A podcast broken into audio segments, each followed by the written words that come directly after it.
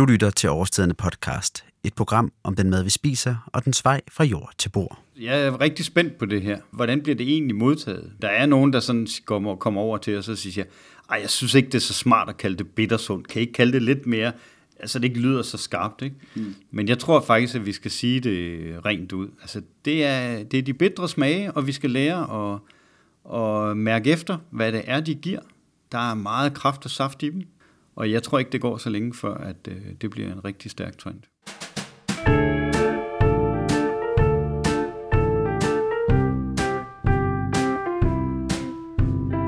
Jeg vil gerne indrømme, at bitre kål og rødfrugter umiddelbart ikke er det mest sexede emne, man kan lave en podcastudsendelse om.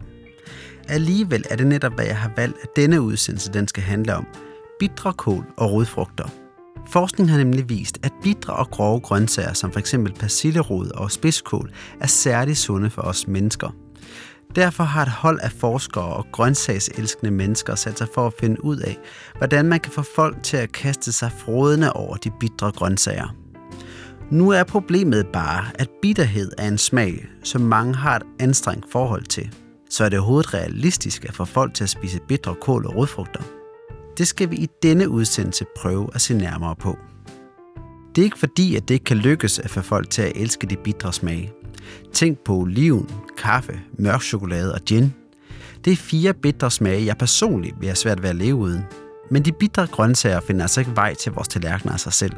Derfor er der lavet et projekt, der hedder Bittersund-projektet, hvor avlere og forskere sammen prøver at finde de sorter og de smage, som de vurderer har den største sandsynlighed for at overvinde danskernes skepsis mod bitterheden.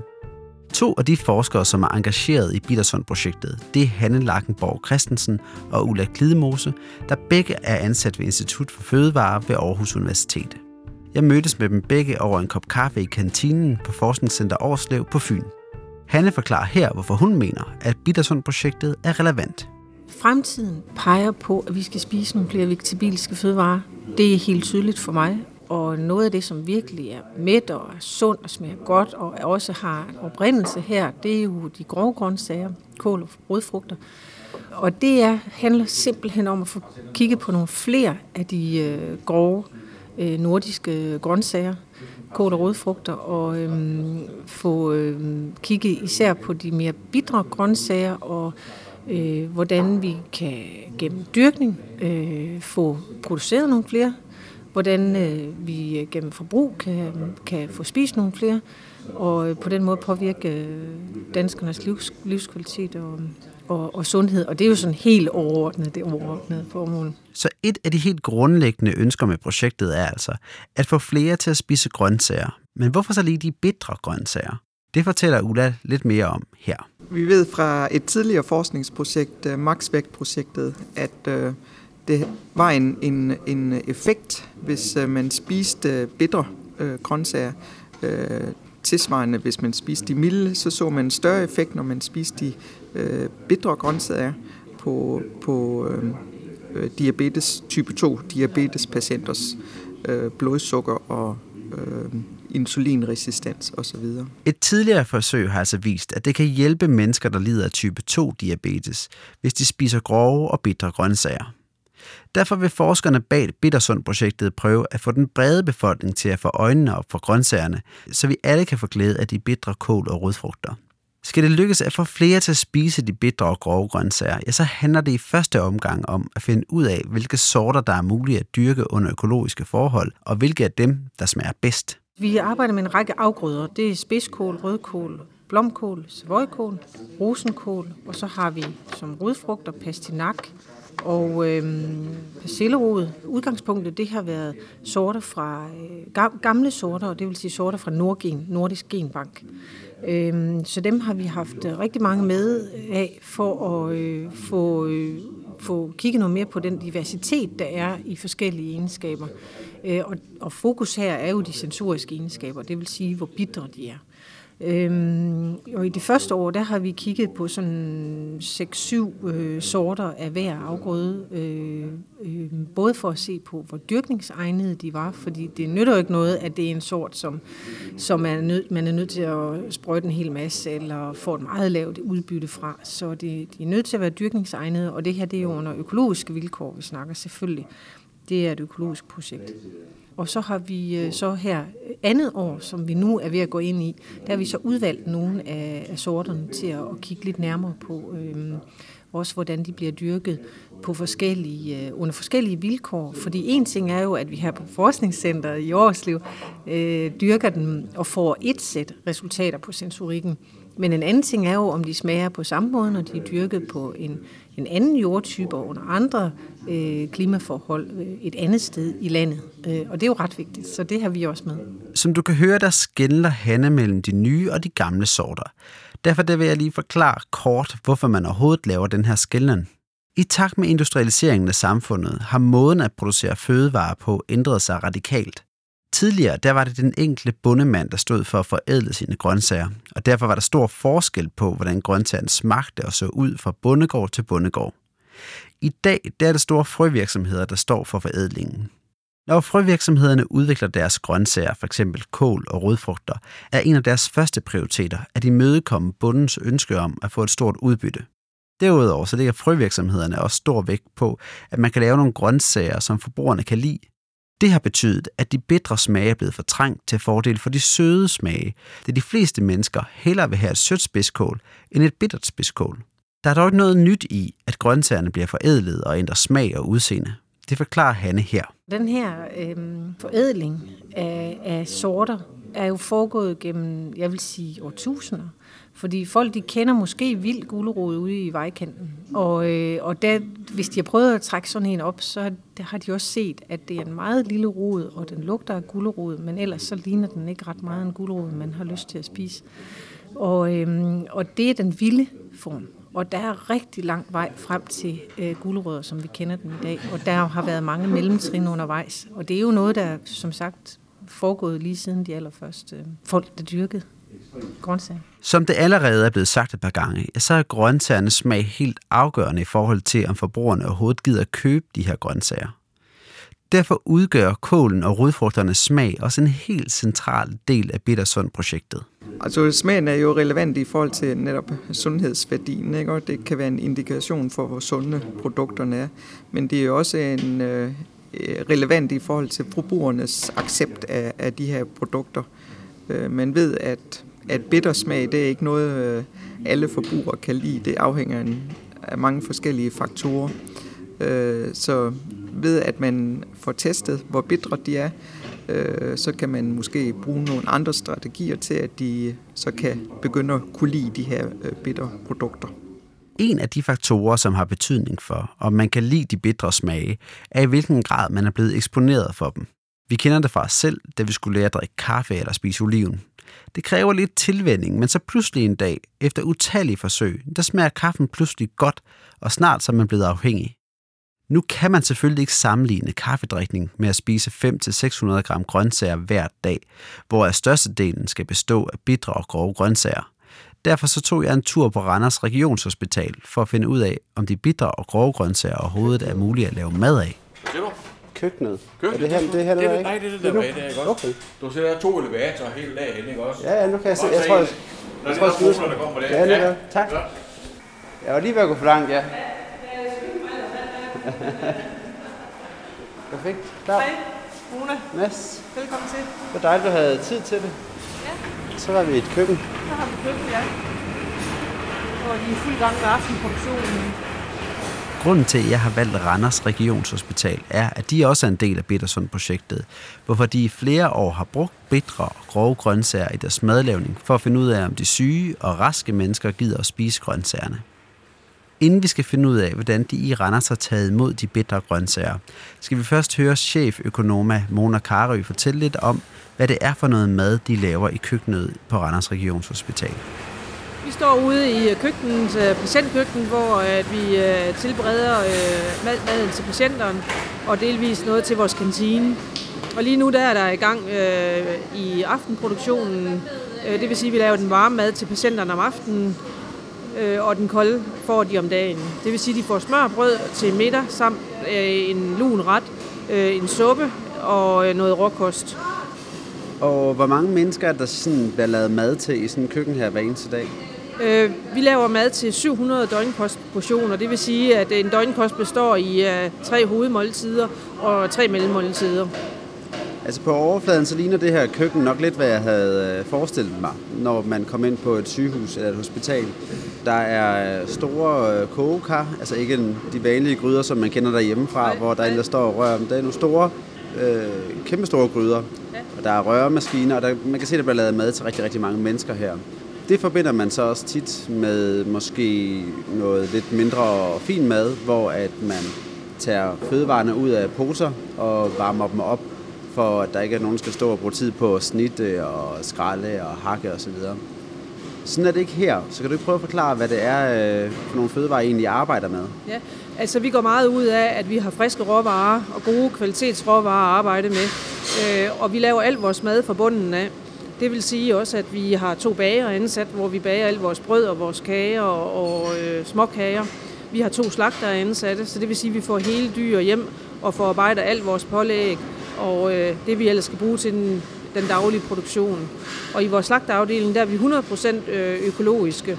Og her i den øh, øvrige produktion, der har vi det økologiske spisemærke i guld, og det vil sige, at vi har 75, nej, 95% øh, økologi. Men det vi, gør, øh, vi er optaget af, det er at lave rigtig, rigtig god mad til vores patienter, som smager rigtig godt.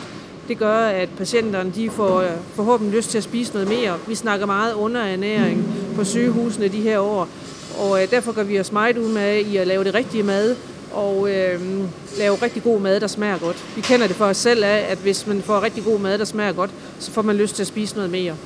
Og øh, det er vigtigt, at patienterne får rigtig god mad, som de kan lide at spise, og som de øh, øh, får god ernæring af. Og det, og, det, og det får man simpelthen bedre af, hvis det er, at dem, man, der, der laver maden, også har nogle hele porre, som vi kan smide ja. i suppen, end at hvis de er skåret i tern i forvejen. Ja, ja, lige præcis. Altså det der med, at man har nogle gode råvarer, der smager godt, og der er øh, værd at, at lave noget godt med af, det er rigtig vigtigt. Vi bruger selvfølgelig flere personale timer, men det er alt andet lige billigere at lave maden selv, end at købe halvfabrikata.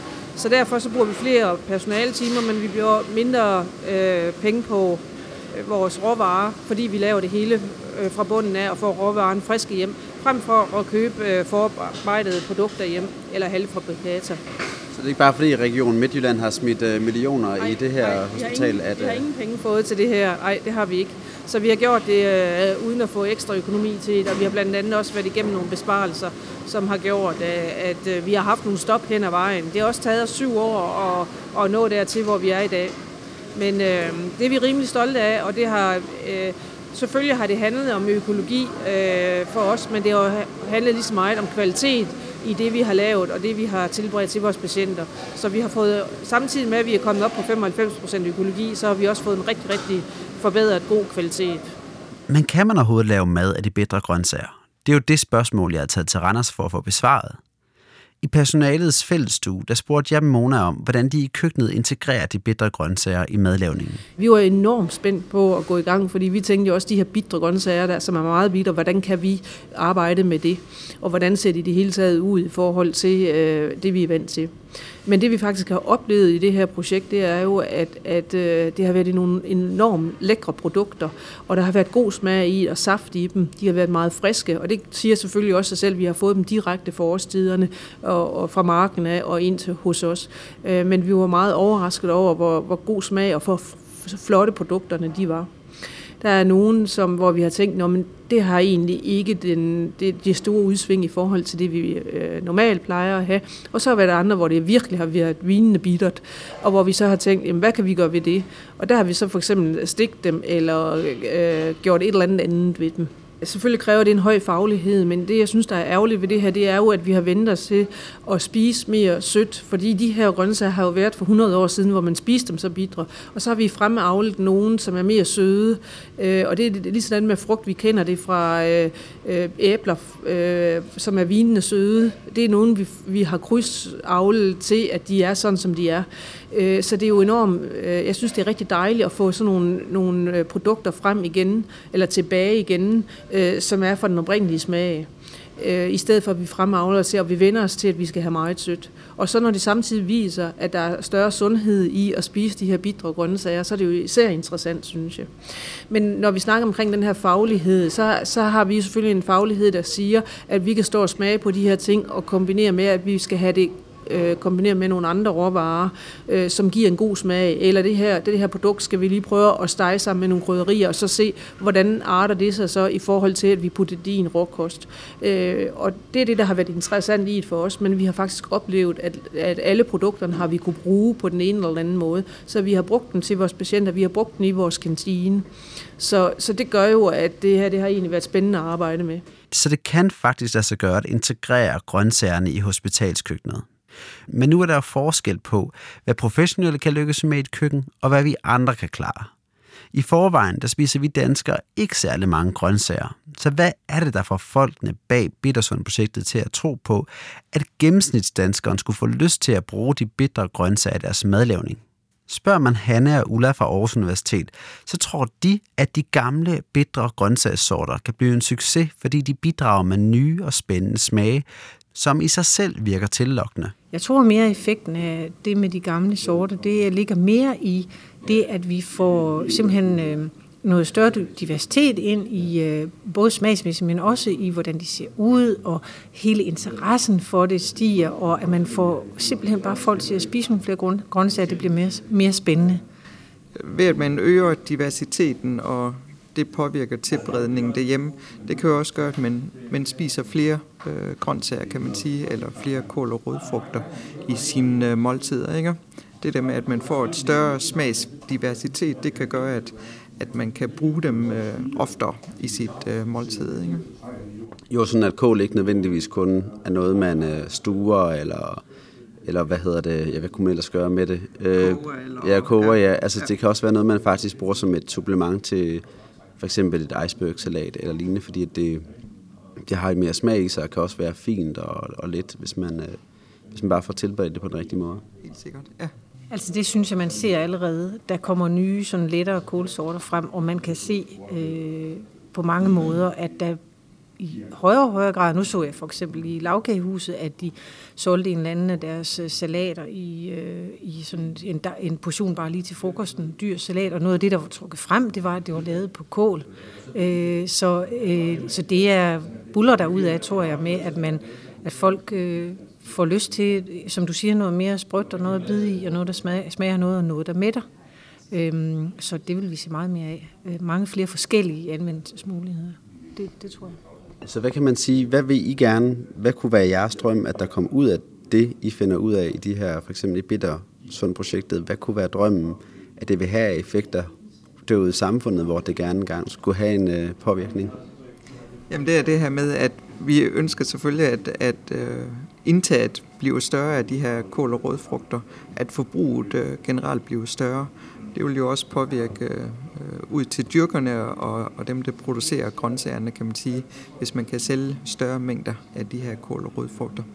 Og givetvis bety- have en betydning for sundheden for dem, der spiser det. Så når et universitet som Aarhus Universitet gør det her i samarbejde med, med en masse mennesker, så er det også fordi, man har det ønske om at få noget håndgribeligt fakta, som man kan gå ud og fortælle om, sådan at der er en, måske en større, kommer en større efterspørgsel og en større lyst til at, at begynde at dyrke de her grøntsager. Absolut. Altså, at folk de øh, interesserer sig for det, de, de spiser, og at de interesserer sig for, at det er, er en del af det nordiske køkken, øh, og at øh, det har de her sundhedsmæssige effekter, du snakkede om også, Ulla. Men øh, i, altså, i høj grad det her med glæden ved, øh, ved, ved det, man spiser, hvor det kommer fra. Hvor godt det er. Det skorter altså ikke på drømme og forhåbninger i forhold til at få de bitre og grove kål og rødfrugter ud til forbrugerne. Som vi allerede har været inde på, ja, så ved vi, at der allerede er en masse folk, som har prøvet kræfter med de bitre grøntsager, nemlig de ansatte og patienterne på Randers Regionshospital. Erfaringerne derfra kan måske give os en fornemmelse af, om det er et rent luftkastel, når forskere taler om at sprede de bitre grøntsager ud til den brede befolkning, eller om de faktisk har noget at have deres forhåbninger i. Så lad os høre, hvordan de har taget imod grøntsagerne på hospitalet. De fleste af grøntsagerne har vi afprøvet i vores kantine, og der kan man sige, at der er folk raske, dem der kommer i vores kantine, og de har ikke, der har ikke været nogen bemærkninger. Den måde, vi har tilberedt det på, har gjort, at der ikke har været nogen bemærkninger på det. Øh, når vi har serveret det for vores patienter, så har det været i øh, komponenter, hvor at vi har blandet det med det, vi ellers plejer at, at gøre.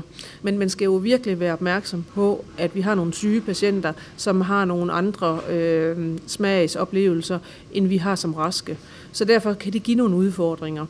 Øh, jeg har selv prøvet i en periode at, prøve at se øh, at, at spise de her øh, 500 gram øh, grøntsager, og det kan man jo sagtens som, som forholdsvis rask, men det kan vores patienter ikke. Øh, vores patienter er øh, oftest øh, ernæringstruede eller har nedsat appetit, når de kommer ind hos os. Så derfor er det ikke grøntsager, der er den store dagsorden hos dem.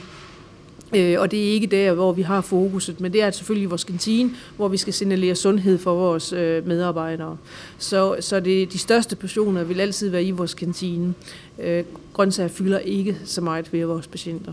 Men når vi så synes, projektet er spændende i forhold til vores patienter, så er det for den øh, tilgang til det, at vores øh, hjertepatienter, diabetespatienter, øh, kunne spise de her 500 gram bitter grøntsager, som forskningen viser, har en indvirkning på medicinen. Men jeg synes også, der er meget forebyggelse i det her, i forhold til øh, vores medarbejdere, øh, at vi signalerer, at det her det er faktisk øh, også det er rigtig sundt at spise de her bitre grøntsager, og kan man spise øh, 500 gram grøntsager om, om dagen, uanset om så det er bitre eller almindelige grøntsager, så er der sundhed i det. Så jeg synes også, at det der med at signalere øh, øh, og noget forebyggelse for vores medarbejdere, det er også vigtigt. Der er altså nogle patientgrupper, hvor grøntsagerne ikke er første prioritet. Men ser man særligt på diabetes og hjertepatienterne, ja, så viser det sig, at de sagtens kan klare at spise op mod 500 gram grøntsager dagligt, hvilket betyder, at de i visse tilfælde kan skære ned på deres indtag af medicin. I forhold til medarbejderne, der jo ikke fejler noget, har de bitre grøntsager ifølge Mona ikke været noget problem. Så erfaringerne fra Randers Regionshospital afkræfter i hvert fald ikke, at de bitre grøntsager sagtens skal spises. Årsiden de indgår også som en del af Bittersund-projektet, hvor virksomheden dyrker flere af de bitre grøntsager og er med til at finde ud af, hvilke sorter, der i sidste ende skal satses på. For årstiden der er Bittersund-projektet interessant, fordi det kan føre til, at nye og anderledes grøntsager finder vej til kasserne, og dermed imødekommer kundernes efterspørgsel efter nye gastronomiske oplevelser. Jeg tog en snak med Svend Daverkosen, der er årstidernes landbrugs- og miljøchef, for at høre lidt mere om, hvorfor årstiderne har så meget tiltro til de bitre grøntsager. I 90'erne, der var ikke ret mange, der kunne huske, hvad en persillerod var. Den fik vi reintroduceret. Hokkaidoen, den kom frem som en ny mulighed. Den er en, en del af det faste sortiment i dag. Bitre grøntsager, de kommer på samme måde. Øh, der er masser af muligheder for at brede paletten ud.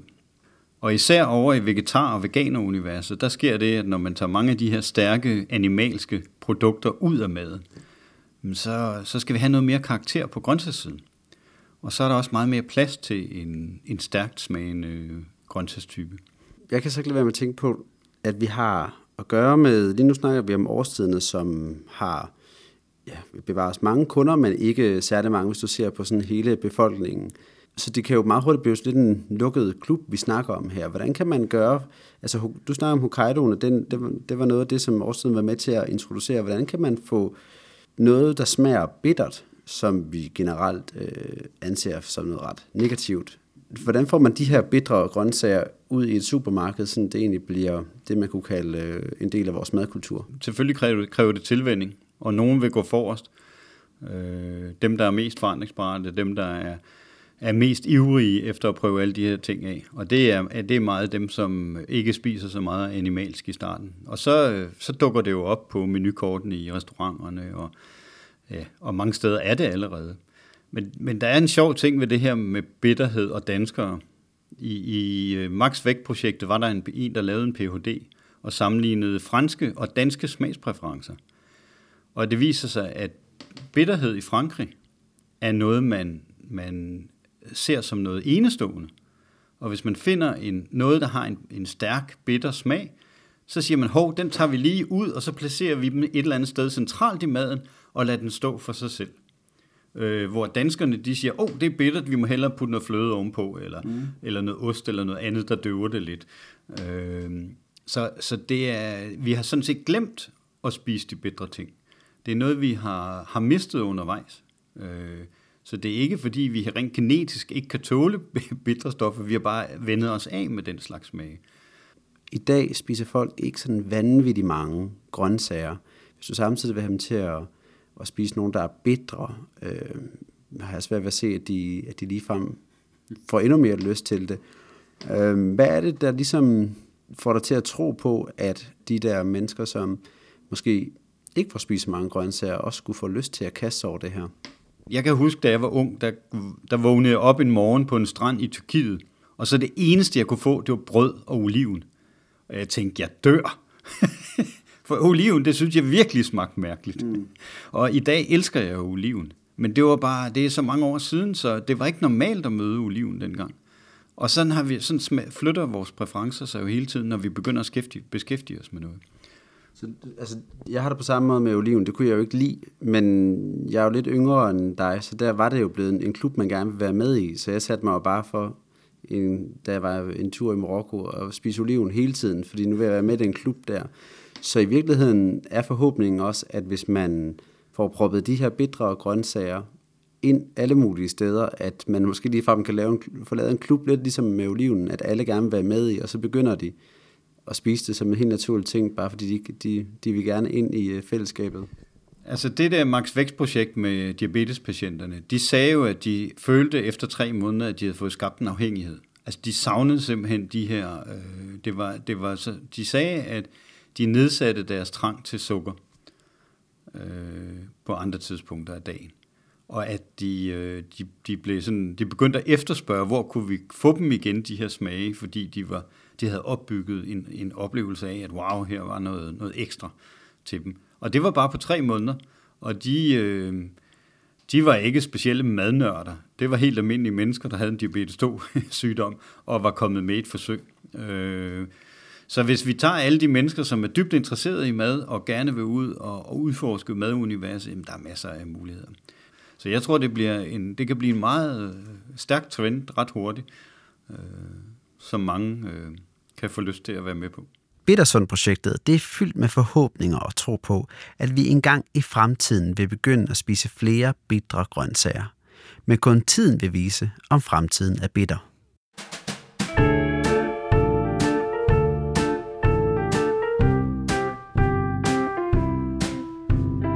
Med det slutter denne udgave af Årstidende podcast. På næste tirsdag der er vi tilbage igen med et nyt program. Husk, at du altid kan skrive til podcast hvis du har et forslag til et fremtidigt program. Mit navn det er Mads Malik Fuglsang Holm, og jeg vil bare sige tak, fordi at du lyttede med.